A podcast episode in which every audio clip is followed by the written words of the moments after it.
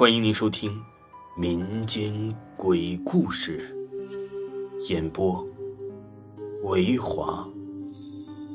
如果您喜欢维华讲的民间鬼故事，那您就不要吝啬您的小手，点个赞，关注一下再走吧。精彩继续。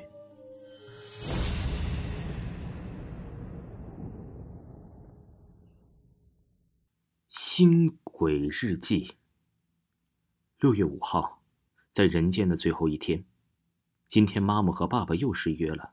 他们答应好要带我去商场买那件新装，还没等出门，医院就来了紧急情况，让他们赶紧上班。我说不要去，他们竟然说我不懂事，我恨他们。他们心里只有医院和他们的患者，根本没有我这个女儿。既然他们不需要我。那我也不需要他们，今天我就要死给他们看，让他们后悔一辈子。六月六号，其实今天是七号了，我真的死了，太过分了！我过马路的时候明明是绿灯的，那辆车子竟然闯红灯，我死了，好可怕呀！被撞倒的时候好痛啊！不过我本来也是想要自杀的，也许是老天的安排吧，我不用去找不会痛的死法了。昨天被撞倒后，很长一段时间我都不知道发生了什么事情，只是觉得好痛，尤其是头，好像落地的时候撞到了什么很硬的东西。开始啊，还觉得身边很吵，好像有很多人围着我。突然，我觉得身体轻飘飘的，痛的感觉消失了。等我睁开眼睛的时候，我正漂浮在王府井的大街上。本来还刚以为做了一场梦，我兴高采烈的跑去逛新天地。当时啊，我竟然没有发现我是在飘，直到我在 Only 里面看到我那条非常喜欢的裙子的时候，我招呼导购小姐帮我把裙子拿下来试穿。哎，好久没有人理我，我一生气啊，就自己飘下去，想要把裙子摘下来。可是我的手穿过那个漂亮的裙子的时候啊，我低下头，发现自己正漂浮在地上。我抬起头，前面正好是一片玻璃，一排排的衣服映在里面，包括我前面那件可爱的裙子。旁边挑衣服的女孩子正在和他说话的导购小姐。飞过的绿头苍蝇，只是没有我。我思考了好久，经过很多次试验，才正式确定我已经成功的离开了人世，不用再烦恼他们不够关心我，我们也可以不用再管我了。住在医院一直都没有关系，他们现在肯定会很后悔，一定会哭的。不知道我是不是被送到他们的医院里了？是爸爸抢救我吗？可恶！我为什么想哭呢？我成功了，可是，小女孩哭了起来。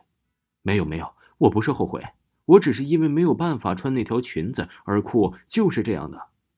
六月七号做鬼的第二天，好无聊啊，只能飘来飘去，也没有个老鬼来告诉我该去哪里报道。不会是只有我一只鬼吧？为什么都没有见过其他的鬼？虽然没吃过猪肉，总还见过猪走吧？现在虽然我没有做过鬼，但我总看过鬼片鬼存在的第一特征：阴气、温度降低、阴风。为成为一个成功敬业的鬼而努力。我选了一个看起来身体很虚弱的人，哼，他应该对我的感应强点吧？我贴，我靠，我抱，我吹气，我扇风，我抛媚眼，我……哎，这个家伙怎么一点感觉都没有啊？可能是八字太硬了吧？看起来明明的风，一吹就倒的样子。哎呀，有风，好大的风啊！一吹就倒了。此后我换了 N 个目标，竟然没有一个人感受到我的存在。难道鬼片和鬼故事都是骗人的？你要风扇吗？一个面无表情的老头突然出现在我身后，对我说：“啊，鬼呀！”我突然发现，比我想象中能跳得高的很多。你现在不也是鬼吗？老头好像是从新式武侠片里出来的，说话呀只有嘴角动上一咪咪，厉害厉害。是我，你看得到我？你也是鬼吗？老头点点头，唰的一下，不知道从哪里啊拿出了一个电风扇，对我说：“要不要买风扇？能有效产生阴风阴气，并有降低温度的功能。”我道：“鬼都是靠电风扇吗？我不相信，从来没见过鬼故事里的鬼出身的还有电风扇呢。当然不是。”但是，只有道行很深的鬼，或者是怨气很重的厉鬼，才能有能力没有关系的普通人感觉到他们的存在。其他的鬼呀，尤其是像你这样的菜鸟，只能靠这些了。”老头认真的回答我说。我只好接过了电风扇，还好，也就是一堆纸那么重吧。上下看了看，突然想到一个问题：这电风扇哪儿来的？这电源怎么办呢？哎，是我儿子烧给我的，我拿出来流通流通，在阴间不用插电，只要按开关就能使了。不信你看。老头按下遥控器的开关，风扇立刻开始转动起来。立刻，我身边起了小一阵小旋风，真的有点像鬼的感觉了。可是我没有钱，这里的钱呢，应该是家里人烧给我们的吧？我昨天才死，哪有那么快就有钱的？我把电风扇递给老头，告诉他我没有钱。老头不假思索的把电风扇塞到我手里，说：“我知道你才刚来。”你家里要过几天才会送钱给你，你就欠着好了。一般小孩子死了，家里总要送不少好东西过来，不用担心。